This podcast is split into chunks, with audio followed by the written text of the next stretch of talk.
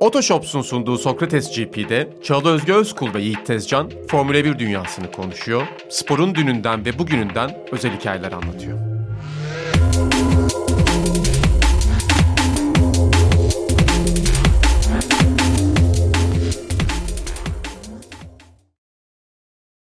Dinleyicilerimiz merhaba. Sokrates GP'ye hoş geldiniz. Sencer Yücel yine e, kayıt başında ve Yiğit Tezcan da karşımda.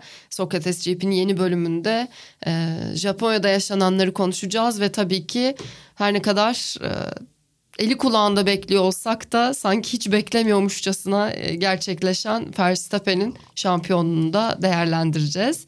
E, hoş geldiniz, merhabalar. Hoş bulduk. Hoş bulduk. Yine Sokrates GP'nin bir diğer bölümünü de Otoshops'un katkılarıyla sunuyoruz. Hemen sizlere Otoshops'un yeni duyurusundan da bahsetmek isterim. Aracınızı satmanın ya da ikinci el bir araç almanın en doğru adresi Otoshops'ta Ekim ayı boyunca harika bir kampanya var. Hyundai, Renault ve Nissan marka araçlar şimdi 200 bin TL 12 ay ve 0 faiz fırsatıyla Otoshops Kartal Showroom'unda sizi bekliyor. Üstelik satış sonrası 14 gün içinde değişim hakkınız da var. 31 Ekim'e kadar sürecek olan ve stoklarla sınırlı olan bu kampanyayı kaçırmayın diyoruz sizlere. Şimdi tekrar merhaba diyeyim. Bir de program başında bilmiyorum kendi sesim bana çok kötü geliyor ama eğer bizi dinleyenlere de öyle geliyorsa özür dileyelim. Biraz böyle hafif hastayım. Çağla ablanıza geçmiş olsun deyin. Evet. Ve iyi duyuluyor gayet. Gayet normal çıkıyor Ben insan arada. bazen hastayken kendine kötü Ben şu an kulaklıkla ya. dinliyorum. Sizden farklı olarak Bir tık daha geliyor. tıkalı gibisin tabii ama Evet, öyle çok tıkalıyım. şey bir sesin yok yani. En azından konuşabiliyorum diyelim. o da bir şeydir. Peki neler oldu? Yani benim için çok kötü bir pazar sabahıydı çünkü alarm kurdum, yarışa kalktım ve kalktığımda hastaydım ve aslında hiçbir şeyim yoktu Ha, öncesinde. hasta uyandı. Hasta uyandım ve yani yarışta bir türlü başlamıyor ve zannediyorum o sıralarda ateşim de çıkmış. Yani böyle gözümü kapatıyorum açıyorum yarış başlamıyor. Kapatıyorum açıyorum yarış başlamıyor. Böyle bir kabusta mıyım ne oluyor anlayamadım bir süreçti. Ta ki e, tekrar pistlere dönene kadar araçlar. Ben de bir takım halüsinojen deneyimler yaşadım uyumayınca. Yaşlandım artık uyumadan yapamıyorum bu işleri. Da çok bariz belli. Uyuyamıyorum ya ben geceleri. E şimdi dörtte araba geldi aldı beni Esport'a gittik. Ben artık yayının sonunda şöyle falan yapacaktım. Falan yapacaktım. Boş bakıyormuşum zaten gözlerimi falan ovuşturuyormuşum. E geldim yarış başlamaya be bu sefer. Yarışın yayına girmem lazım. Bir arada bir kestirdim. Böyle çok kötü bir 20 dakikalık kestirme vardır ya. Her yerin ağrıyarak uyanırsın ama sanki dövmüş biri o 20 dakika içinde senin gibi. Kalktım ama sonra açıldım günün kalanında. Şey demişim çıkıntılık yapıp ben bir tahmin ediyordum felsefenin şampiyon olacağını. Matematiksel olarak imkansız görünüyordu yarış başlamayınca ama aslında oyun kitabındaki bir hata yüzünden bu mümkünmüş. Yani hata tabii ki yani onu koyacaklarını düşünmüyorlardı. Bugün şimdi bakıyorum 12 Ekim 2022 tarihi itibariyle geriye dönüp baktığımda Formula 1 ile ilgili e, hissettiğim en yoğun şeylerden biri bu gri alanlar mı diyeyim artık boşluklar mı arada kalmalar mı? Bu herkes için işi çok zorlaştırıyor. Bu yönetenler için de işi çok zorlaştırıyor. Ve tabii ki anlatanlar için de. Şampiyonlukla ilgili istersen başlayalım. Hani sonra işte lastikleri vesaire de konuşuruz da. Yüzde yüz haklısın. Bu da benim sosyal medyadan kendi yayınlarımdan aktarmaya çalıştığım bir şey. Sıkıntı var. Sıkıntı var yani. insanlar sinir oluyor. Sen de açıklamak zorunda olduğu için o gerginlik sana bulaşıyor. Özellikle YouTube yayını yaptığın zaman birebir iletişimdesin ya az çok. Mesela chat hiç olmadığı kadar gergin. Ya trash talk yapıyordu chat. Hani sanki şeydeyiz, e, mahalledeyiz ve herkes birbirine tahrik etmeye çalışıyor Bir gibi adım de. diğer tarafa kay. Sevgili Serhan Acar için mesela ne kadar zor bir yarış Evet. oluyor. Kendisi için ikonik olan bir anlatım biçimi var şampiyonluğu. Onu dahi yapamadı. Geçmişten Evet, günümüze evet. şampiyonları sayarak ilerliyordu. dün programda bu durumdan noktalı. bahsetti. Evet. Özür dilediğini söyledi. Ama yani Red Bull'da bu hesabı yapan da Ferrari'de hesabı Mercedes'te kim yapıyorsa herkes hatalı yaptı zaten. Evet. Aslında onunla alakalı bir durum yoktu. E, şampiyon olan ismin kendisi odaya girdiğinde podyumdaki üçlü Perez geldi Verstappen'e sordu şampiyon musun diye o da hayır dedi yani. E, Ve kırmızı koltuğa oturmadan yaklaşık bir dakika önce oldu bunlar. Yani Red Bull takımı kendisi şampiyon olmadıklarını düşünüyordu. Basın tarafında şöyle bir şey var. Dün konuştuk Serhan Acar'la. Basın bülteni var bir tane. Kuralların yazdı ve o kuralların tepesindeki o kural yazmıyor. Hani yarış durdurulursa o hani şey var ya yarış bitirilirse tam puan verileceğine dair ibare yok. Onun dışında kalan her şey %25'e geçilirse şöyle %50'si 75'e. E tabii kimse de oturup şey düşünmüyor. Takımlar da o kitapçığı O kural yazmıyor mu kitapçıkta? yazıyordur. Basına Yazıyor. verilen de yazmıyor. Tamam. basın tarafında bir kere şey buradan Çünkü çıkıyor. e, Yapılabilecek hiçbir şey yok. Detaylı yani. bakanlar yarıştan sonra e, yazıyor diye anlattılar hep dinlediğim Basın yorumcular. kitapçığında yazmıyor. Yani burada zaten Serhan abinin yayına hazırlanma dakikliğini düşünürsek ben inanamıyorum yani. Tam bir şey. Herkesi ters köşeye yatıran bir durum oldu. E takımları yatırdı. Takımlar da kitapçıkta bence o maddeye dikkatli tabii ki. Okuyup yorumlamadı. Yani işin sonunda aslında damalı bayrağı gördüysek o yarışta ve iki Tam turdan puan veriliyormuş fazla ama bu bir hata. koşulduysa Evet bu bir hata. oluyordu. Bu değil plan. Bu bir hata orada kalmış. Peki şey şu kadar zor mu Yiğit? Bak şimdi anlatıcılardan bahsettik. Senin gibi atıyorum yorumculardan. Benim gibi dikkatli işte özel takip eden belki bir sürü milyonlarca Formula 1 Sen de yorumluyorsun canım. sever var. Bir de yani gerçekten de bu kadar detaylarıyla ilgilenmeyen ve sadece pazar sabahı keyifle kalkmış ve acaba Verstappen şampiyon olur mu diye ekran başına geçmiş. Tatlış bir sürü Formula 1 sever var. Bu insanlar bu kural kitapçıklarına falan bakmak zorundalar mı? Yani bir yarış tekrar başladığında e, meraktan soruyorum işte hareketli start ya da işte durarak start neyse bunlar nasıl ki konuşuluyor? Tam puanla bitecek bu yarış demek bunu bir işte ekrana net bir ibareyle vermek falan yanlış mı olur? Ben yanlış mı Ya düşünüyorum bana bilmiyorum. sorarsan yorumcu yakinen ilgilenen insanın da bunu bilmesi onun spora olan kabiliyetini arttırmıyor ya. Böyle salak bir madde olmasını bilmesi. Bana sorarsan ben böyle bakıyorum. Tabii. 25 50 75 tabii ki izleyici açıklamak için bilmek zorundasın ama kural kitapçığını kademe kademe bilmek zorunda değilsin. Genel prensipler üzerinden ilerliyor yarışların çoğu. Bununla birlikte gri bölgeler senin dediğin sadece pist üzerinde olmalı. Pilot arası onu çözemeyiz. Evet evet. O var ya burnunu o soktu, sporun o haklıydı, o haklıydı. olur Evet. yoksa doğru mu? Evet doğru ama puanlama sisteminde tabii ki böyle saçma sapan bu gri bölge de değil ya bayağı bildiğin siyah beyaz ve bir hata var kitapçıkta. Bu geçen sene bütün bu Red Bull, Mercedes, Verstappen, Hamilton olayında daha sonradan kullanılan savunmada kullanılan şey var ya yarış direktörü istediği an safety car'ı çıkarabilir. Hani ona sığınmışlardı onun gibi aslında burada bir şey. Açık yani. Sistemdeki açık aslında siyah beyaz bir şey. Ya bu gri değil çünkü net yazıyor Yok orada evet falan. her şey aşırı gri ilerliyor ya bence insanlar o yüzden çok arada kalıyorlar. Ya Yani işte Belçika'dan sonra kurallar değişiyor ve burada da öyle olacağını sanıp belki ona çok Bu ne biliyor odaklanıyoruz. musun? Bu bir şeyi aşırı yönetmek. Tepkiyle yönetmek. Şimdi Belçika'daki yarışta kızıldı ya. Evet. Hemen bir kural koyayım ama yarım. Her yerden böyle bir yamalı bohça gibi o öyle olmasın o öyle olmasın. Formula 1 Doğru. bu kadar reaktif olmak zorunda mı anda bence değil. Değil ha beğenmesin izleyici. Ya bu adil değil desin ama o kural kalsın. Sizin hoşunuza gidiyorsa. Farkındaysan bir reaksiyon verme durumu var. Evet. Geçen seneden beri iyi polisi oynamaya çalıştıkça daha da saçma hatalar yapılmaya başlandı. Çünkü geçen sene mimlendi değil mi Formula 1 yönetimi? Hakemler. Masi gitti. İşte e, Freitas geldi. Diğer adımın adını hatırlayamadım. Beni affetsin. Biri DTM biri işte Le Mans Endurance serisi hakemleri geldi. Ve iyi polis oynamaya çalışırlarken şimdi ne oldu?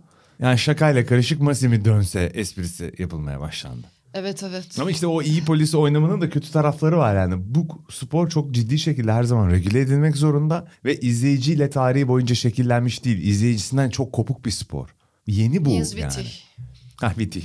Yeni bir sporun izleyiciyle bütünleşmesi çok yeni. Bu sporun doğasına olan bir şey değil böyle. Herkesin onun hakkında fikir yürütmesi. Bir de çok detay görebiliyoruz şu an onun da Zengin ve yaşlı var. adamların sporuydu bu. 5 sene öncesine kadar yani. Hani sosyal medyada bu kadar şey olmadan önce. Şu an her şey sosyal medyayla beraber daha fazla detay, bilgi, görüntü de önümüze düşüyor. Daha da yorum yapabilir oluyor herkes. Ama tabii geçmişte de olaylar var. 2003'te benim adamım Fiskella'nın galip olduğunu anlamadılar ya. Adamın kupasını bir hafta sonra ilk yarış kaybetti. Kariyerinin bir hafta sonra Imola'da işte McLaren ile kimi park etti o park etti kupayı öyle verdiler. Yani böyle hatalar da yapabiliyorlar yani. Şimdi bu kadar aslında alevli giriş yapmamızın sebebi yani benim en ben azından ilk pası ben de sinirliyim. yani. Ama neden en çok sinirliyim biliyor musun? Şampiyonun kendisi için. Yani yazık değil mi bir sezonu böyle geçirmiş bu kadar stresli bir sporda yıldız olmuş bir insanın zaten geçen seneki olaylar Adam tam da çabasıyla çok sürüyor, üstüne. olabildiği, Yani her ne evet, kadar evet. hak, et, hak ederek kazandığını düşünse de öyle de olmadı de- diye demiyorum. Geçen seneki olaylar Verstappen'i çok rahatsız etmişti. Kutlama Belki anlamında, hala evet. ediyordur. Çünkü bir üstüne gölge düşürülüyor ya bu ortamın. Ya- Şimdi şampiyon oluyorsun.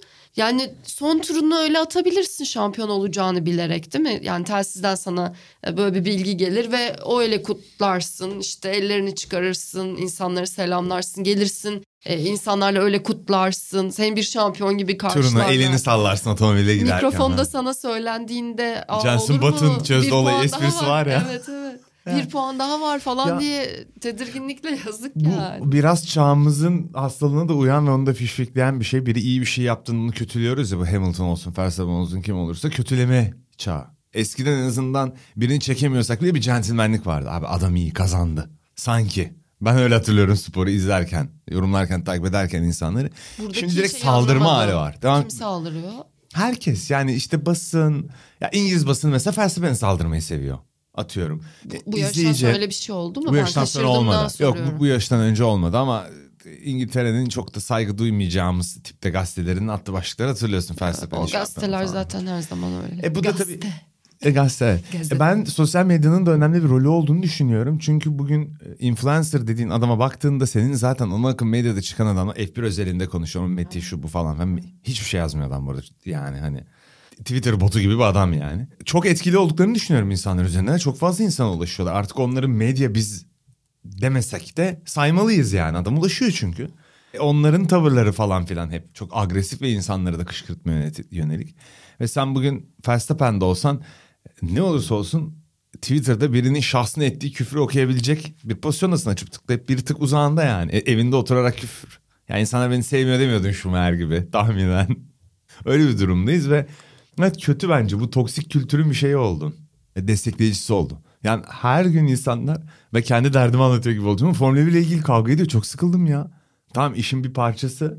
İşte bitti geliyor. Comes with the ama ben, ben insanların kavgasını dinlemek zorundayım. Tamam okey ama bir yere kadar abi her gün saçma sapan nedenlerden ötürü insanların birbirine böyle şeyler sopalarla girdiğini görüyorum yani.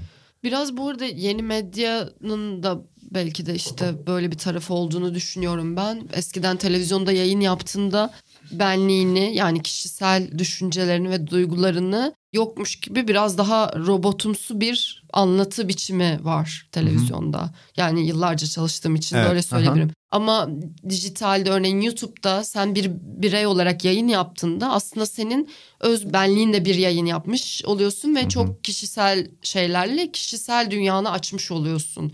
Aslında bir sunucu değil tamamen zaten bireysel yorumlarını anlatan birisin. Dolayısıyla saldırılar da sanki gözlemlediğim kadarıyla elbette bu böyle çok genellenebilir bir analiz ya da işte sosyolojik bir tez değil henüz ama gözlemlediğim kadarıyla saldırılar da daha kişisel oluyor. Yani ben de dijital medya geçişimden beri biraz daha böyle Aha, hissediyorum. E, Daha yani e, senin üzerine konuşabilir bir malzeme Tabii gibi görüyor Verstappen üzerine insanlar. konuşuyor. Verstappen de Twitter kullanıyor mudur bilmiyorum ama o da bir sosyal bu ağın bir parçası sonuçta yani. Ya Hamilton için de geçerli. Kullanıyor yani yanıt verdi mesela Pique. Hamilton daha aktif. Verstappen'in ben kafasına silah dayanarak tweet at, Instagram postu çık dendiğini düşünüyorum. O tarz olduğu için yaklaşımı. Ya eskiden televizyonda şey vardı mesela çok az insan karakterini ortaya koyabilirdi. Yıldızları vardı televizyonun. Kalan insanlar televizyon kuralları içinde. Doğru söylüyorum değil mi? Sen daha iyi bilirsin. Aslında demek ediyordu aslında. istediğim bu yani sansür vesaire gibi bir şey değil. Orada ana mevzu konuydu bence. Burada bazen ana mevzu sen oluyorsun ve senin anlatmak istediğin konu sonra geliyor gibi. Evet. Sen bazen anlattığın konuyu Anlatın. değiştirebilirsin ama Aha, sen aha. olduğun için orada bazı insanlar seviyor ya da sevmiyor Evet. gibi. Dolayısıyla aslında sana geliyorlar. Diğer türlü televizyonda ya bu çok ciddi bir genelleme şu an öyle anlaşılmasın. Yo yanlış Ufak değil bir ama. penceresinden yo, yanlış. kendi Ben de, tarafına ya baktığım en bir şey Benim açımdan sadece. yanlış değil. Öyle düşünüyorum. atıyorum YouTube'da bir yayın yaptığında daha cidden bir bireysin ve bazen işte bunun narsistik şeyi de daha fazla olabiliyor. Kendinden daha fazla bahsedebiliyorsun, daha fazla örnek verebiliyorsun. Tuzaklarla dolu televizyonda tabii. konu var ve onun etrafında dolanmak durumundasın. Çünkü o konu aslında programın konusu ve o yüzden orada bulunuyorsun gibi. Anlatabildim Evet, mi evet, evet, bilmiyorum. evet. Format farkı Karışık da var zaten. ama Evet, evet. Yok, yok, Muhtemelen anladım. böyle bir 10-20 yıl aralığında daha detaylı şeyler konuşabiliyor oluruz. Evet bence. ama işte bu mesela bu bütçeyle ilgili bunu da şuna bağlayacağım. Felsefenin çıkışını hatırlıyorsun. Aha. Bu etkiliyor onları yani. Adamın Etkiler şey hakkında ya. konuşuyor. Etkiliyor yani ve konuşmayın diyor yani. Haklı olarak çıkıp şey yapıyor. E şimdi bütçe skandalı var onunla konuşacağız. Bugün de yani şey gibi bir yayın. Cephanelik gibi bir yayın Ya yani. şurada tatlı tatlı adamın şampiyonunu konuşmak Ya evet varken. yani gerçekten çok saçma sapan işler ama gerçekten bir şey dönüyor anladığım kadarıyla. E, çok agresif bir şekilde Mercedes'in Ferrari'nin bunu kovalaması bu kadar ayın ardından ortaya çıkması. Yani bir Ya ben şöyle düşünüyorum. Kaybeden bir, savaş açık var. bulduğu zaman onun üstüne gider ya. Bu bence tersi olsaydı da takımlar öyle Aha, olacaktı. Yüzde yüz, yüzde yüz. Bir- Red Bull'la Ya Mercedes Ferrari'nin peşine düşerdi. Ferrari kazanıyor Takım olsaydı. patronlarında Formula 1'in 70'lerden beri etik aranmaz yani. en son şimdi şampiyonların kalsın 76 Fuji'yi anlatacağım. O yarışın o yağmur şartında yapılmaması lazım. Efendim milyon doların üzerinde para harcanmış. O Hunt'ın meşhur yarışı.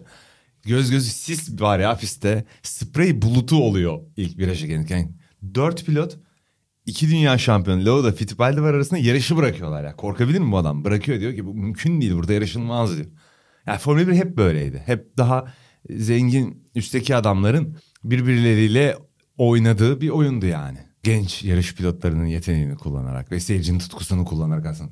Aynen daha kısa anlatamaz nerede negatif bir bakış açısıyla. Bu kadar bunlar konuşulur olduğunda ama yani önüne geçiyor ya. Sanki duyguyu Ya, azaltmıyor mu? Yarışın önüne geçiyor. Evet, ben zaten çok demek uzun süredir bunu şey yapmak istiyorum. Aslında teknik detay bile geçiyor. Hani yarışın kendisine şeyi mesela konuşmuyoruz yani.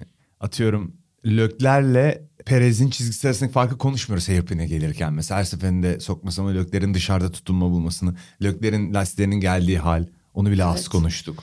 Ocon'un nasıl bir savunma yaptı. Bunları konuşmuyoruz yani artık. Direkt Gel hadi şimdi o biraz onları konuşalım o zaman ya. Önce şunu konuşalım. bütçe konuşmayacağız. Konuşacağız Ben de onu şey, sona atalım. Takıldım bug gibi o sistem hatası gibi. Herkes bütçeye soruyor. Ee, bütçe bütçeyi mutlaka konuşalım. Bir de vetlerle ilgili de yani lastiklerle de Aha. ilgili e, fikrini evet. soracağım. Onları bir ayırayım. Belki en sonda vaktimize göre biraz işte piyasa nasıl şekillendiği konuşuruz. Kim hangi takımda nasıl bir e, resim var ortada diye. Ama önce şey yapalım. Bu yarıştan ilerleyelim. Sonra da Verstappen'in başarısını anlatalım, övelim ve nereye gidebileceğini hikayenin konuşalım. Yarışta da başlayalım. Şimdi 28 tur Sainz'in kazası ve arada tabii bak şimdi yine şey var.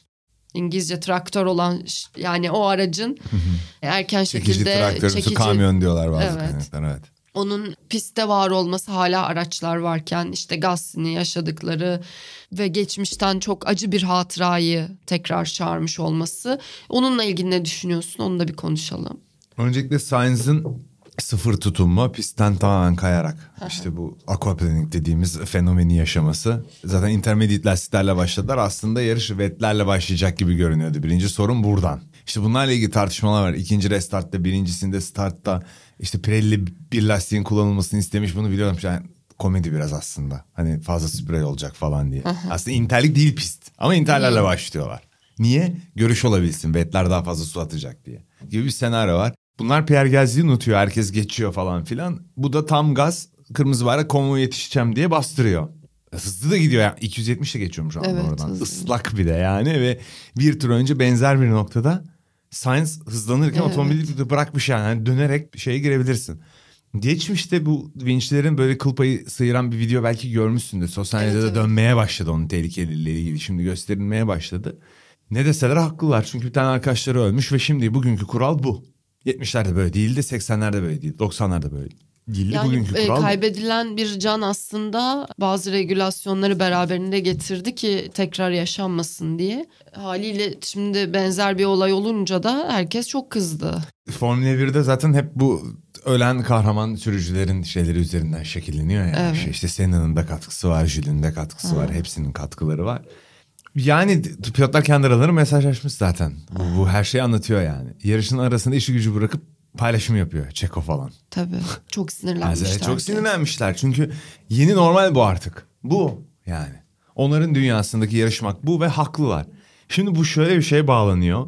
Bence hani yağmurda neden yarış yapılmıyor, yarışmıyorlar diyorlar ya. Bir, lastikleri bir kenara at. Bir kere yağmurda otomobiller pistten çıkıp kaldıkça ya virtual safety car ya da safety car girerek zaten yarış kesilecek. Senin eski yağmur yarışlarını izlemen mümkün değil. Kenardan vincin kaldırıp otomobili götürdü bilmem ne yaşa... Yok o bitti. Zaten duracaksa Bir niye de başlasın? eski kaos yok yani yağmur yarışlarında. Hayır yok yani.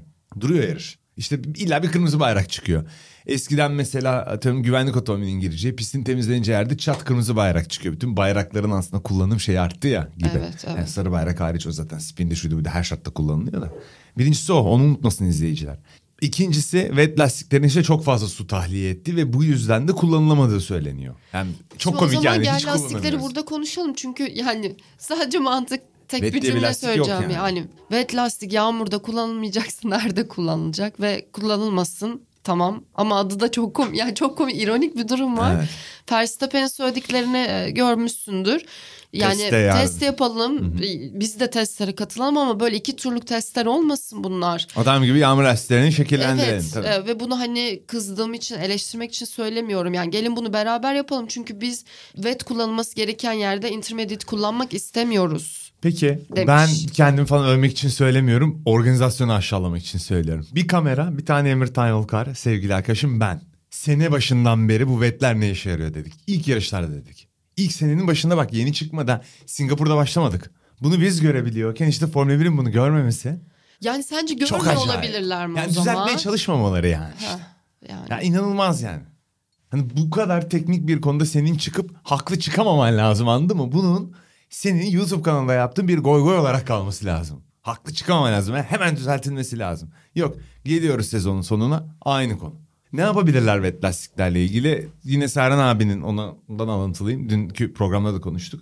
Bütün şeyleri dişleri kanalları lastiğin üstündeki daha yana doğru yan tarafa doğru su tahliye edecek şekilde yapabilirler ama işte lastiklerin genişliği falan filan birçok etmen var Tabii. suyu atmada. Yani bu ben şu an hesaplayamam ne kadar su atar. Onlar tabii ki üzerinde çalışıp hesaplayacak ama şöyle de bir problem var orada. Yani suyun piste genel yayılması da büyük sıkıntı. Fettel yanını görmedi ya bir metre yanını görmüyor yani.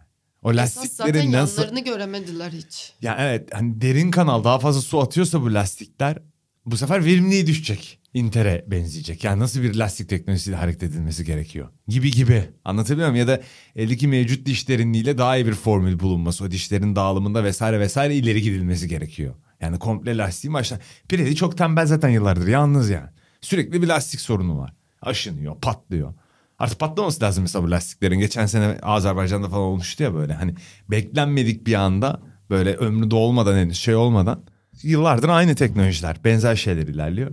Yani bu çok kolay bir şey değil. Bunu çok kolay çözebileceklerini düşünmüyorum. Otomobillerin karakteristiği, yere yakınlığı, genişliği, ağırlığı vesaire. vesaire. Bir sürü etmen var. Kolay çıkamayız biz bunun içinden. Yani benim önerim zorla bir 2002 teknoloji seti getirsinler.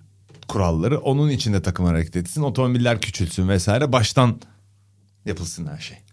Basitleşsin. Taş devrine geri dönelim yani. Hani medeniyeti baştan yaratalım. Yıkalım her şeyi abi yanlış oldu bu diye. Tekerleği baştan Düşünürleri falan diyorsun. baştan çıkartalım. Tekerleğe kadar gitmemize gerek yok. Yani ne bileyim verimli bir döneme gidelim yani. Oradan devam edelim. Hayır hazır lastik yapılacakken bari onun başına gidelim. Ya evet. Güzel espri. ben çok ciddi olduğum için yakalamıyorum. Yani doldum ya. Şişirdiler beni. Her şeyden önce bir Formula 1 seyircisi olarak şiştim. Ben de istiyorum yağmurlu yarış çünkü. Evet yok izl- izlenmiyor artık. Yani. Öyle bir şey kaldı. İnsan ölmeyen yağmurlu yarış istiyorum ben de yani. Win çıktı ya. Bak bak yine sinirleniyorum yani. Biz bunu kaç yıl önce yaşadığımız travmada zaten çözmemiş miydik yani?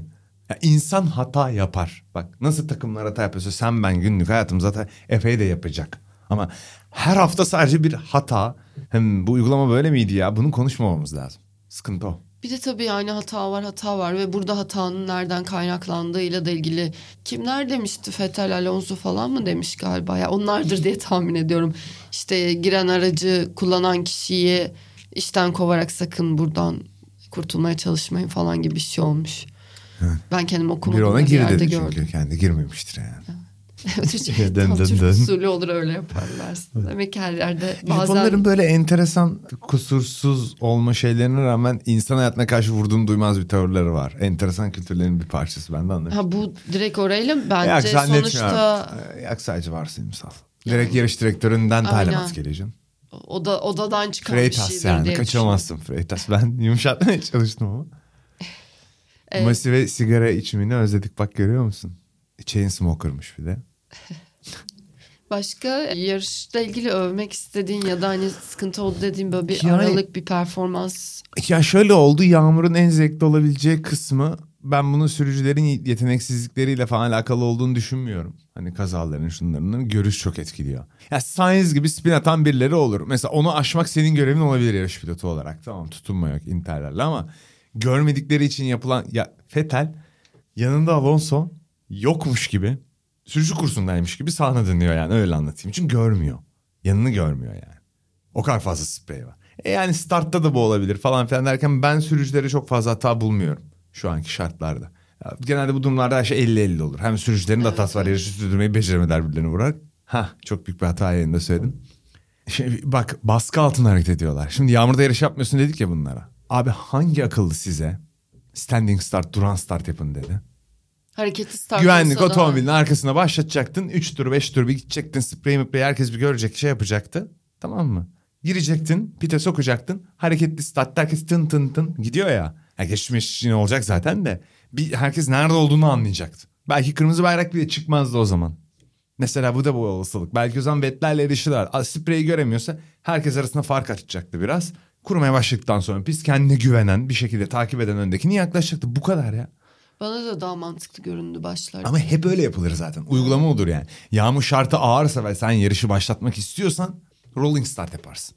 Çünkü her start, standing start otomobilleri bir şey bottleneck dar boğaza sokuyorsun.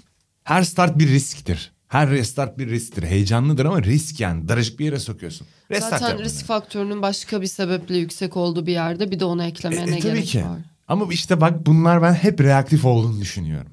Aman yağmurda yarış yapamıyoruz. Heh, yapıyoruz. E çünkü bak bu sefer de insanlar diyecekti ki neden hareketli start oldu Yo, bence ve doğru şu karardı. oldu falan. Geçmişte de çok Hayır oldu. bir şey olsa da ona ama insanların yorumuna göre karar alamazsın ki Evet. zaten izleyicinin İşte yorumuna maalesef göre. almaya çalışıyorlarmış gibi sanki veya yani şey gibi düşünmek istemiyorum ben. Bu kocaman bir business'mış ve onun gerekleri yapılıyormuş. Yani sporun ruhu önemli değilmiş burada gibi düşünüyorlar demek istemiyorum ama biraz sanki ben artık o kokuyu alıyorum ya. Popülist, karmaşıklık çıkartacak, kavga çıkartacak ne varsa yaşanıyor formülde. Herhalde daha popüler olacağını düşünerek yapıyorlar diyeceğim ama bence bunlar darbe vurmaya başladı. Nasıl geçen yıl bir popülerite zirvesi yaşadıysa Formula 1 işte tırmanmaya başlamıştı ya son 2-3 yılı bunların ben biraz darbe vuracağını düşünüyorum ya. Yeter der insanlara yani. Çünkü mesela geçen sene yaşanan şey izleyiciye bir işte entrika heyecan işte son ana taşınmış büyük bir rekabet gibi hissettirebilir. Bu sene olanlar tam detaylara da hakim olamadığında ya ben matematiği sevmiyorum çünkü zaten yapamıyorum gibi bir his doğurup uzaklaştırabilir. Ya Yani öyle uzaklaş. öyle bir de bir kere hata olur, iki kere olur. Olur. Belki bu besler bile sporu pop. İş açısından bakarak söylüyorum Evet, bunu. evet. Sporun etiği, ruhu açısından demiyorum ama yani şu anda yok. Cılkı çıktı ya. Ben yarışan otomobil izlemek istiyorum ya. Yani sürekli kavga etmek, bilmem ne kovalamak istemiyorum ya. Latifi ilk puanları aldı. Çok iyi sürdü ya. Evet. Şanslıydı bir de. Birlikte. ikisi birlikte. Evet. E, pace'i bayağı iyiydi çıktıktan sonra ilk başta. Pitten çıktıktan hak etti de yani öyle sadece piyango değil ama Fettel'le birlikte ilk dönüp Inter'lere şeyleri onlar geçti. Lastik onlar değişti. E bu da tabii büyük bir avantaj yarattı onlara ve öne sıçradılar. Latifi de yerini korudu. Yağmurlu havalarda iyi sürüş yapıyor zaten. Bir de biliyorsun pistin yanlış bir yerine dönmeye çalıştığı için ona gülmüşlerdi. Hatırlıyorsun evet bir travması da olmuştu. Viraj olmayan yere dönüp sonra radyodan ya otomobilde bir şey var. Yani boş verin falan bir şey sıçramadı ya yani bir şey uydurur gibi. O da şöyle savundu onu. Radyo mesajıyla o görüntü sinkli değil, eşit anda değil yani dedi. Daha sonra, daha önceydi vesaire gibi bir şey dedi. Bu arada öyle oluyor genelde. Öyle oluyor zaten. Sinkli değil. Ya evet. adamın bunu savunması bile yazık yani. Ama şey yani yine dediğim gibi bugünün pay driverlarına bile standartların ne kadar yüksek olduğunu gösteriyor. Doğru şartlar oluştuğunda tamam Albon'dan yavaş Albon kadar iyi değil ama Latifi de bilim alabiliyor. beklenmedik sonuçlar alabiliyor takım adına yani. Ekstra işler yapabiliyor. Hamilton bu sezon böyle birkaç yarışta yaşadığı senaryo burada da yaşadı. Ocon'un arkasına kaldı ve onu geçemedi. Ama Ocon tarafından da başarılı bir performans olarak değerlendirilebilir. Yani otomobil düzlükte gitmiyor. Özellikle kurduktan sonra yapacak bir şey kalmadı. Russell daha hata yapan arkadaki daha yavaş otomobilleri geçti. Hani Russell'ın geçmesi örnek gösteriliyor da özellikle Spoon çıkışında o çok teknik bir viraj var ya bu arka düzlük 130'lara geldi. Orada süper çıkıyordu Hamilton. Muhteşemdi. Farklı bir çizgisi vardı. O konudan bayılıyordum ben. Ve çıkışta hemen arkasına gelmeyi başarıyordu. Yani hani DRS'siz böyle geçebilecek gibiydi. Ama onun arkasından çıktığı anda onun arkasından çıktığı anda rüzgarı yediği anda otomobil sanki karşıdan böyle bir beton duvarı çarpmış gibi duruyor yani. Evet. Yerini kaybetmeye başlıyor. Hani sen o momentle gitmen lazım. Momentumu aldın ya rüzgarı Evet. kesti o aldığınızda daha fazla hızla geliyorsun. Yok. Rüzgarı yediği anda kesiliyordu otomobil kalıyordu. Ya bunun iki nedeni olabilir ya yüksek artık şeylerde viteslerde şeylerde ne devirlerde Mercedes motorunun nefesi kesiliyor. Ya da aero olarak çok fazla sürtünme yaratıyor otomobil. İki nedeni olabilir bunun. Yani bunu yaşadı çünkü sezon Aero içinde birkaç defa. zaten da. Orada bir sıkıntı olduğu belli. Başka Perez, Perez Lökler son bölümdeki olayı da konuşalım. Zaten aslında Verstappen şampiyonun ilan eden Neden durumda oldu. oydu. Evet. E, Lökler 5 saniye ceza aldı ve sonra doğru da dedi aldığı cezayı. Ya biraz kurmaya başladıkça pist daha çok zorlandı Lökler. Ve o lastiklerle yapabileceğinin en iyisini yaptı. Yarış sonunda zaten Lökler'in lastiklerinin fotoğrafını gördük. Evet, Red evet, Bull'un çok lastiklerine iyi. kıyasla Yani çok özet. hiç dişli Harika bir özet diş ya kalmamıştık. Hiç, hepsi yok olmuştu yani. Ve en sonunda bir hata yaptı ve Perez'e geçildi. Çok baskı altında yarıştı çünkü. E DRS olmadığı için arka tarafta kolay geçemiyor. Yani Lökler maksimumu aldı. Hani ikinciliği bitirse belki süper bir sürüş yaptığını falan konuşacaktık. Hani o ceza falan olmasa. Yani, yani maksimumu aldığını düşünüyorum ben Ferhat. Olmuyor. Bak yağmurlu havada da olmuyor şeyde de olmuyor. Üç tur sonra otomobilin lastikleri bitiyor. Yani yağmurlu yarışta da aynı tema söz konusu oldu yani. Hiçbir Evet. farkı olmadan yani. Evet en mutlu konuşacağın anlatacağın bölüme geldim. Verstappen'in şampiyonluğu. Biraz teknik taraftan yani Şarkı dört yarış kala şampiyon oldu. Şarkısını söyleyelim. Max, Max, Max, Super Max, Max. Biliyor musun o şarkıyı? Yok. Super, Super Max, Max, Max diye amcaların söylediği bir şarkı var. Pit Stop Boys.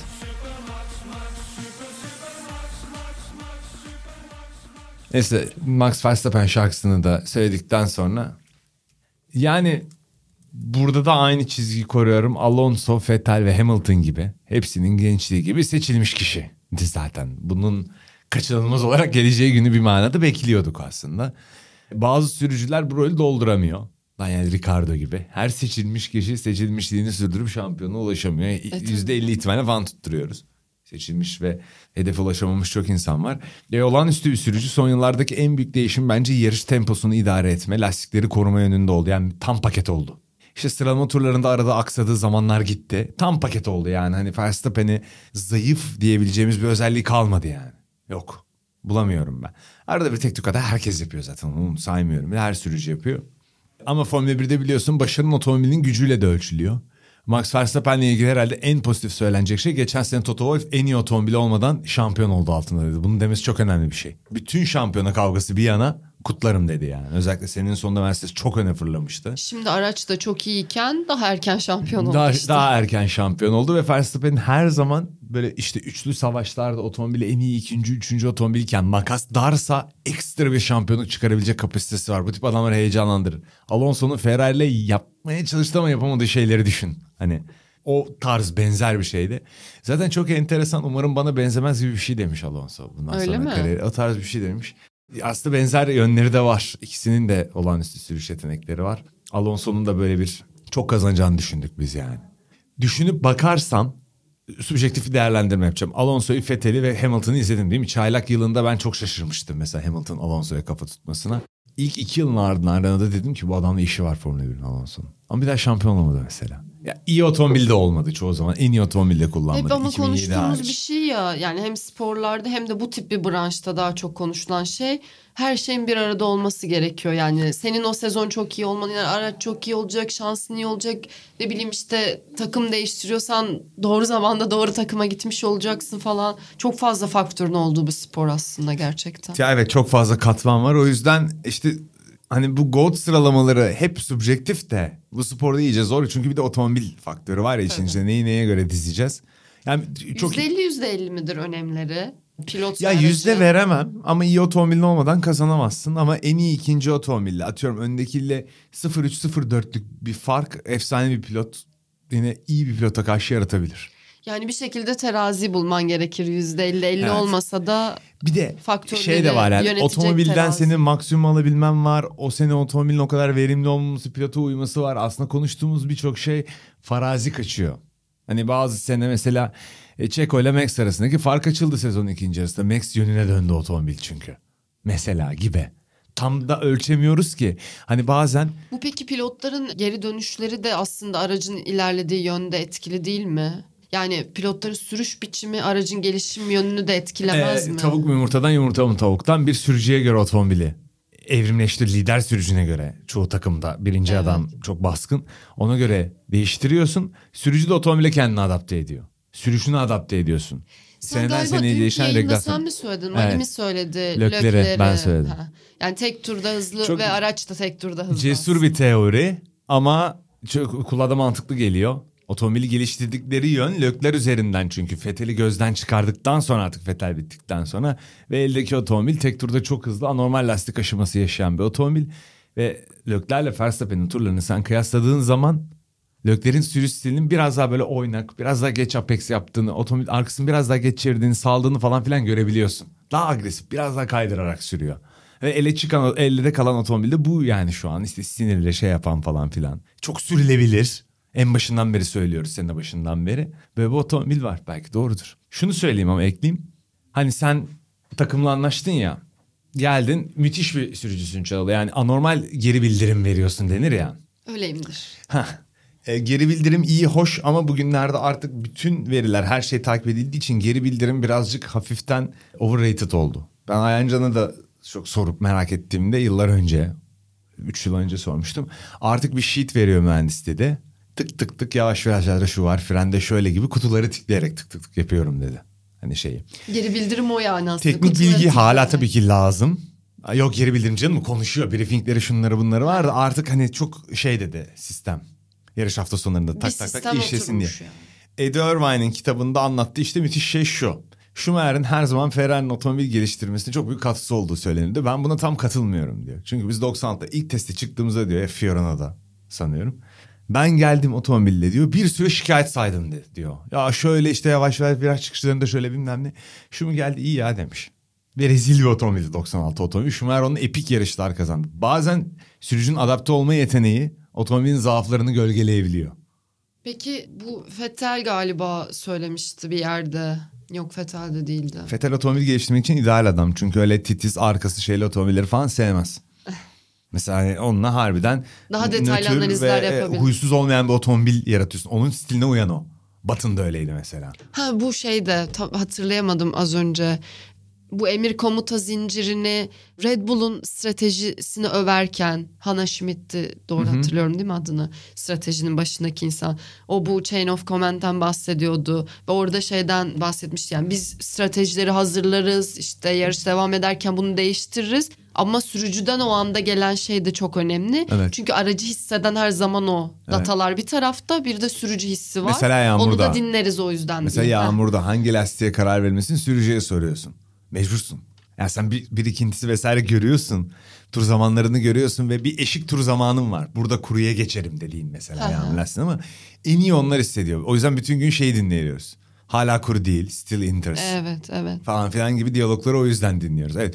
Ya sürücünün Hele data ile his, e, sürücü hissini paralel bir yere oturtabiliyorsa herhalde şahanedir her muhakkak şey. evet ama ben abartıldığı kadar bir rol olduğunu düşünmüyorum. Yani- Dataların mı? Sürücü sürücünün feedbackini Ha. ve şeyinin yani çok iyi sürücü çünkü otomobilin açıklarını da kapayabiliyor. Yani Rush filmindeki mesela Niki Lauda'nın yaptıkları abartı. Gerçek değil onlar İşte zaten. o yüzden aslında Ama- önemli değil mi tam bu söylediğin şey yüzünden? Şöyle ben bu soruyu Çeko'ya da sormuştum işte şeyde. O da bana katıldığını söylemişti. Dedim günümüz günümüz şartlarında vesaire bütün bu teknoloji şu bu düşünüldüğünde ben sürücünün payının daha az olduğunu düşünüyorum otomobil geliştirme dedim. Haklısın dedi. Eskiden herkes otomobillerini biliyordu, yapıyordu. Vidalarını sıkıp F3 otomobilini bayağı adamlar her şeyini takıp süspansiyonunu takıp öyle öğreniyordu işi. Ve her şey çok mekanikti. O Yarış pilotu mekaniker ve önceki- mühendise yakın zaten otomobil ayarlama deneyimi vardı. Otomobil Evet. basit çünkü otomobil. Hani öyle 20 tane elektronik şey bilmem ne motorun altında 8 tane ayrı bir bilmem ne MCU şu bu yok yani.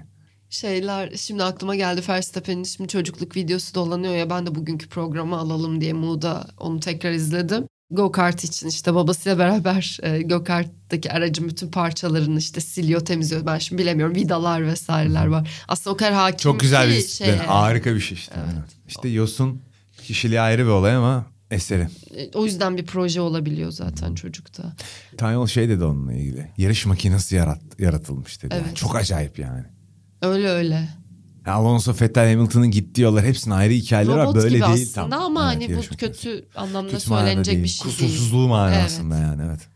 Az önce ya bu anlattığın sürücü geri bildirimiyle ilgili teori aslında atıyorum Lö- Lökler'le ilgili o tek tur zamanı ile ilgili ve araçla ilgili konuştuğumuz şeyi hafif de yani eğer o o kadar önemli değilse onu da çürütebilir. Takımın aslında neye ne kadar önem verdiğiyle ilgili aracın o Evet evet zaman tabii ki Lökler'in e, talebine göre bir otomobil geliştirmeye gittiğin zaman bu olmuş olabilir demeye çalışıyorum onda.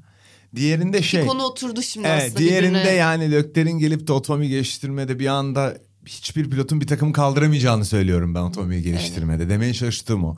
O atıyorum otomobil geliştirmede insanlar kıyas olsun diye söylüyorum. %30 rol veriyorsa ona pay biçiyorsa geleneksel olarak ben %10 biçiyorum demeye çalışıyorum. Ama tabii ki bir yoksa nasıl Perez Verstappen fark açılıyor? Hani tabii ki sürücüye uygun Tabii. yani Beymen'den takım elbise alıyor şey Perez. Verstappen terzi dikiyor. Ya böyle anlatayım yani. Evet, evet. Fark bu. Güzel örnek. En iyi böyle anlatabilirim herhalde. Bu dataların artık çok ön plana çıktı ve zaten sen de söyledin yani her şey didik didik elimizde yani. Teknoloji buna şu an izin veriyor diye. Fenerbahçe'nin başına geçti. Fenerbahçe Bekon Itudis basketbol. Aha. İzleyicilerimiz de muhtemelen biliyordur biz dinleyenler pardon. Sezon öncesi röportajını dinlerken şeyden bahsetti. Bir data ve işte veri programı yapan bir yerle anlaşmışlar. Biraz daha farklı bir data sunacakmış. Oyunculara işte takılacak bazı şeylerle beraber oyuncuların antrenmanlarda, maçlardaki işte bütün performanslarıyla ilgili verileri daha detaylı alabileceklermiş. E, atıyorum işte sakatlıkla da ilgili Fiziksel kondisyonla ilgili değil mi? Evet. Anladım. Aha. E, ya da işte hani ben sağa basarken diyelim ki işte bir sıkıntı yaşıyorum diyor ama veri ne anlatıyor gibi. İşte aslında belki sakatlanmayı önleyici Önden bir yere de evet, gidebilir bu. Ya da oyuncunun işte sezdiği şeyin artık yeni teknolojinin getirdiği veriden daha değerli olmadığı bence anlaşılıyor ki e, bunlara bu kadar yöneliliyor, yöneliniyor şu, şu an. Ama basketbol şey bir örnek birçok oyuncu kazanmak isteyen neden hani profesyonel kariyerini düşünseler bile acının içinden oynama var ya işte sakatlanıyorsun sürekli küçük sakatlıkların oluyor vesaire o sezon çıkarmak zorundasın. Hani grind Bu diyorlar ya işin doğası gibi oyuncu artık. bazen vücudunu dinlememeyip, dinlemeyip oynamaya çalışır çünkü bu tip sporlarda. Evet, Ona evet, engel tabii. olacak bir şey yani orada Bu şey oluyor. sadece ya bu sistem sadece sakatlıkta da ilgili bir sistem değil bu arada. Yani Itudis bunu böyle çok uzun ve detaylı anlatmamıştı ama sezon içinde mutlaka denk gelip öğrenebileceğimizi düşünüyorum. Benim çünkü Ben de özel merak biliyorsun, ettim bakacağım. Evet, ilgi duyduğum Merak ettim. şeylerden biri. E, maçlara gittikçe de biraz belki ekipten de bilgi alırız diye düşündüm. Daha detaylı başka bir programa da anlatırım ama şey güzel yani işte antrenman performansını arttırmak, oyuncuların fiziksel durumlarını daha iyi öğrenmek. Yani data artık acayip yerlerden acayip teknolojiler sayesinde elinize ulaşabiliyor ve bayağı değerli hale gelmiş durumda. İşte Formula 1'de dediğim gibi hep değerliydi ama otomobiller daha basitti. Birçok şeyi ölçemiyorlardı. Birçok şey göz kararı yapıyorlardı. E bir de elle Şimdi tutuluyormuş zamanında e, tur zamanları vesaireler şimdi düşünsene. Ya şimdi yine spoiler Acayip dedim ya şey. işte 76 şey yapıyorum Japonya'da dedim unutuyor insan izlese de o yarışları. Adam bir şeyle İngiliz anahtarıyla şeyle bicon anahtarıyla şey lastik çıkarıyor ya. Tabii. Çok İnanılmaz yani. Benim o sevdiğim filmin adı neydi? Yarışla ilgili unuttum. François Hardy kenarda. Grand Prix mi? E, evet galiba aynen. Kenarda güzeller güzeli François Hardy elinde kağıt kalem şey tutuyor. E tabii Veri o tutuyor. şeyin de Hunt'ın şeyin trajik Rint ölüyor ya Nina Rint'in meşhur kareleri vardır ya tur zamanlarını evet, evet. tuttuğu eşin. Evet, Evet. doğru. Evet Güzel günler. güzel sohbet ettik. Son bölümde istersen şu e, şeyi konuşalım. Bütçe mevzusunu. E, ya Sen, detay- senden bir duyalım. Sen ne düşünüyorsun bakarak? Ne anladın ve tepkin nedir bütün bunlara? Ne bekliyorsun? Yani şöyle ortada bir bütçe sınırlaması varsa e, buna uymak zorundasınız. E, bence bunun nasıl geliştiğinin sonuca bir yansıması olmaması gerekir. Çünkü diğerleri uymuşsa ve sen uyamamışsan işin sonunda e, o yolculukta nasıl uyamadığının bence bir önemi yok. Bunun bir karşılığı ve cezası olması lazım. Ceza ile ilgili görüşümü birazdan söylerim. Yani şimdi şey gibi görünüyor. işte mini minimal minim Evet az bir gibi e, görünüyor. Evet. işte aşım var gibi görünüyor. Onun içinde de dün galiba Serhan abi bahsetti. Hani o yüzde beşe tekabül ediyor bu mini denilen şeyler E, ama. bir mi ama bilmiyoruz Evet dedik yani. ya da işte yüzde beş mi yüzde yedi mi dedi unuttum şimdi. E, ama içinde aslında de, büyük bir derinlik var yani o bütçeyi nereye harcayacağınızla bağlı. Hiçbir sonucu değiştirmeyebilir ama o regülasyonu oraya getirmenizin önemini ortadan kaldırıyor bunu geçmeniz. Dolayısıyla bu normal bir durum değil ve bunun bir cezası olması gerekir Bize bence. sundukları biçimiyle de şöyle anlaşılıyor. Geliştirme bütçesi, operasyonel bütçe şu bu hepsi aynı bütçenin içinde. O büyük maaşlar şunlar bunlar dışında işte Evet. pazarlama falan hariç o bütçenin içinde. Yani sen buna atıyorum catering diyor ya öyle bir şey çıktı ya. Evet. Hani catering olsa bile o bütçenin içinde mi? Çok Ya bunları da var. anlamıyorum ki ben. Anlasam E, kesin hayır. yorum yapacağım zaten. Şöyle ama bunların çok detaylı sunulması ya bunu insanlar böyle şeyler bilmek zorunda da değiller bu arada. Yani ben Değil, değil. oturup evrak evrak bilmem ne dünyanın en iyi Muhasebe finans kurumlarının hazırladığı o raporları incelemek zorunda değilim yani. Muhtemelen bu finans raporlarını hazırlayan Red Bull'un, Mercedes, Ferrari'nin neyse kurumlar zaten dünyanın en iyi finans kurumlarıyla çalışıyorlardır diye düşünüyorum ve çok büyük paralar alıyorlar bunu doğru yapmak için. Ablam Bunu çok... öyle sıradan muhasebeciler oturup benim muhasebecim senin muhasebecin yapmıyor yani. Ablam finansçı benim. Audit de yaptı kariyerin başında Ernst Young'da. Direkt ona sordum. E, şirket mantığıyla bir sonraki yıl bakıyorlardır dedi. Evet. şey de yani Formula 1'de çok yanlış tabii çünkü sportif bir çekişme var ve bunun sonucunda olabilecek cezalar ne var. kadar yani. oldu? 9-10 ay oldu. Şampiyon belli olmuş Çok vesaire. Zaten o kadar olay çıkmış. Muhtemelen üstüne. o bilanço bir bilançoya mı bakamıyorsunuz falan diyorlar. Mega karışık bir bilanço Ay, ve onun canım. içinde bir sürü istisnai şeyler var. Onu çıkar topla karışıyor o öyle o öyle falan filan diye bir şey var. Buna bağlı olarak şunu söylüyorum bu kadar zor incelenmesi ise böyle sürmesi ise Red Bull'da bu ihtimali göz ardı etme hata yapmış olabilir. Ben de şunu demek istedim. Zaten söze öyle girmemin sebebi buydu. Hata ya da değil yani burada Aha.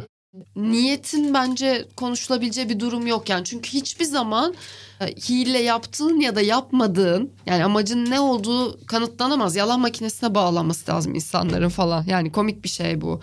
Dolayısıyla sonuç burada önemli. Yok bilançoda yapılan şeylerden falan anlay ama Zaten niyeti yani anlayabilirsin yaptın, bakarak bilançoya. Hile yaptın demeye de gerek yok bence. Ya da ya o zaten hile amaçlı yapmamış ki demeye de gerek yok. Buradaki bence sebebin hiçbir önemi yok. Yani sen bir kuralı aşmışsın. Yapmaman gereken bir şey yapmışsın. Şimdi benim demek istediğim şu Çal. Bu Alfa Tauri ile ortaklıkları Red Bull teknolojileri Aha. falan filan üzerinden gerçekten takımın bütçesi bu tartışıldı ya. Buraya aktarıldıysa falan çok ağır bir ceza lazım. Men lazım. Benim demek istediğim o.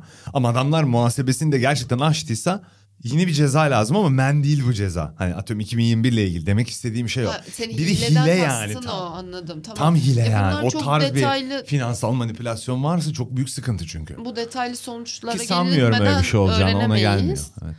Ama hani o durumlardan bahsetmedim ben demek istedim. Sonuçta aştıysan aşmışsındır ve bunun cezası var. Bence de şöyle cezalar olabilir. Tabii ki yine bilmiyorum yani. Gıdıklama cezası. Ya şöyle bence bunun bir emsal olması için yani bir daha birilerinin daha dikkatli devam edebilmesi için ve ya bu zaten geçsem de oluyormuş ben aslında bunu böyle yaparım çünkü insanoğlu buna Hmm. çok açık Çok ya. bir Oo, varlık. aynen. E, Bunun böyle olamaması için senin orada aştığın kadar bir bütçeyi bu sene cezandan düşünmesi yetmez. Çünkü ona ayak uydurabilir. Yani bu insanlar zenginler zaten öyle bir parayı verirler. Onlar parayı harcamak istiyorlar da sen ona limit koyuyorsun Kısıtlama eşitlik var. olsun Red Bull diye. gibi bir takım söz konusu Evet. olduğunda veya Aston Martin. Dolayısıyla onun artı ikisi ya da daha yani paradan başka bir ceza olması gerektiğini düşünüyorum. Test ben. ayrı, Yani bu testi seneki cezası gelişimle ilgili bir kısıtlama getirebilirsin belki. Onunla da ilgili sıkıntı şu. Ben bir sene şampiyon olayım diye pushlayıp bütün kuralları yıkıp bir sonraki sene cezayı öder. Çünkü sen 5 senede bir, bile şampiyonsan büyük başarı Formula 1'de. Bir takım o sene yarışın içindeyken bozar bozar bozar kuralları iki Red sene otomobil geliştirmez. değil ama bence. Artık her Red sene rekabetçi olmak ister. kazanmak isteyecek. Evet ama başka takımlar yapar bu sefer onu. Öyle bir kuralda da. Her şeyde bir sıkıntı var. Doğru. Ya zor. Çok Biz net. sadece böyle Puan üzerine sohbet ya. edebileceğimiz Tek yolu o şeyler. yani. Ve bu bu kadar gecikmeyecek ama. O çok büyük sıkıntı. Şimdi bizim 2001'e 21'e dönük bir şey yapmamız demek Formula 1'in seyirci gözündeki bütün o credibility derler ya bütün itibarını, bütün güvenilirliğini şeyini yitirmesi Şimdi demek şey yani. düşünüyorum peki futbolda Sencer'e daha döneyim belki güncel şeyleri daha iyi takip ediyordur. Ee, UEFA'nın men cezaları vesaireleri geliyor ya onlar da aslında bir sonraki seneye verilen cezalar önceki şeyleri yapamadığın Evet. için. Yani Evet. Fair play çünkü bunları ilgili geliyor değil mi? uygulamak için bir kere yani daha Financial fair play ile ilgili evet. gelenler. Hı. Onları kontrol edebilmen için oyuncu oranı bitmesi lazım. Sonra da o kontrol süreci zaman zaman uzun sürüyor olabilir yani. Birkaç şeyden, hukuki departmandan vesaire. Bir de gibi birkaç için. dönemin blok halinde baktıkları için Evet. zaten yaklaşırken belli oluyor. Uyarısı da geliyor. Şuna Ya Evet. bu dikkat edin tarihte dışında bitmeye kalacaksınız. göre diye. F1'de de uzun süre belli ki zaten. Aynen. O yüzden çok daha hızlı olabilir miydi falan emin değilim de yani hepsini ya bugün konuştuğumuz her şeyi topladığımızda Kaos bulutu. evet bulut var yani. Ve Formula 1 markasına ben artık zarar vermeyi başladığını düşünüyorum. Çıktı. Yani bir tekrar bir iniş gibi bir şey yaratacak mı? Bıkacak insanlar ya. Bu Liberty Media falan övülürken özellikle PR tarafında yaptıklarıyla şimdi sıkıntım oldu. Her şeyin ortası hayatta çok iyi. Bernie Eccleston'da olacaksın Liberty Media'da. Orta.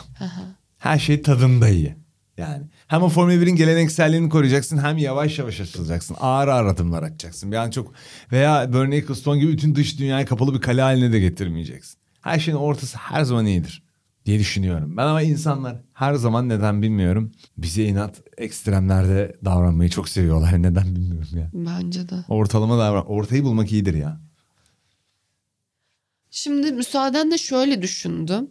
Uyar söyle yapalım. Zaten artık e, sezon bitiminde dört yarış kala şampiyonu da belli ettiğimiz için o dört yarışta yarışları konuşurken bir yandan da bir şeyler değişir mi daha detaylı konuşuruz. Şimdi sadece önden biraz kısa geçelim. E, Örneğin yani Verstappen'i ayırarak arkasında işte Pere- Perez ve Leclerc işte Russell rekabete dahil olur mu dört yarış kala? E, Oradan beklenti şöyle biraz tahmin usulü atalım Ya- ve tabii ki esas şey takımlar şampiyonluğunu da konuşacağız. Bir ara Mercedes çok yaklaştı gibi bir durum oluştu onlara ikincilik rekabetinde ama bence e, Ferrari yine bayağı pistten da- piste evet dalgalandılar. Çok Ferrari yine hızlı otomobil hala yani ortalamaya baktığında. Kalan yarışları da dinleyenler için hatırlatayım.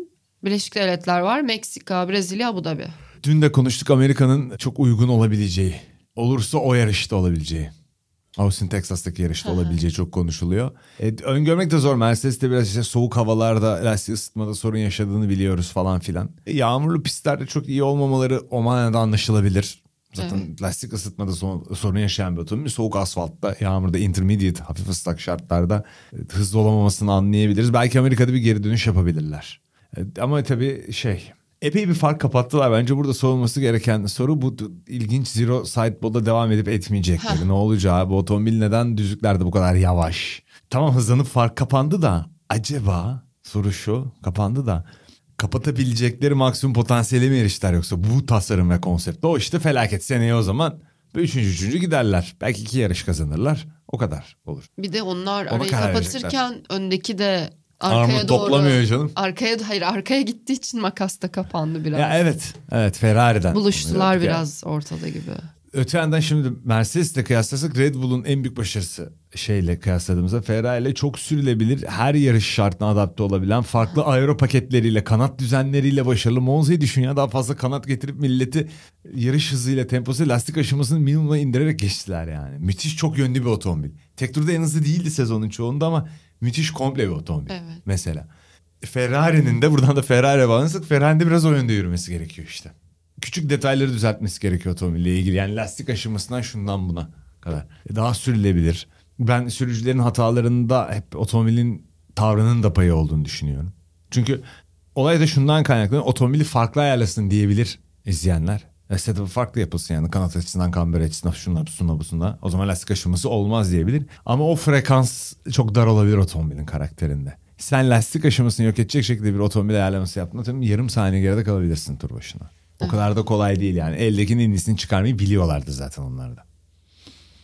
Tamam. Bitti mi? Ben çok konuştum. Bence Burada. tamam yani bir saate yaklaştık diye tahmin ediyorum Saat değil mi? oldu. Bir saat Hepsini oldu. konuştuk ya her şeyi konuştuk. Ee, hatta biraz da uzun oldu ama dinleyin. Ee, dinlemişsinizdir umarım bırakmamışsınızdır arada. Çok şey Umarım. konuştuk.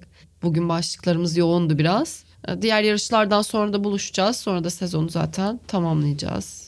Durum bu. Çok teşekkürler. Ben de teşekkür ederim. Ağzımıza sağlık. Bizi dinlediğiniz için de Gerildim ama size sağlık. konuşurken şey kusura bakmasınlar. Otoshops'un katkılarıyla Amerika'dan sonra 21-23 Ekim yarış hafta sonundan sonra yine burada buluşacağız. Sokrates GP'de.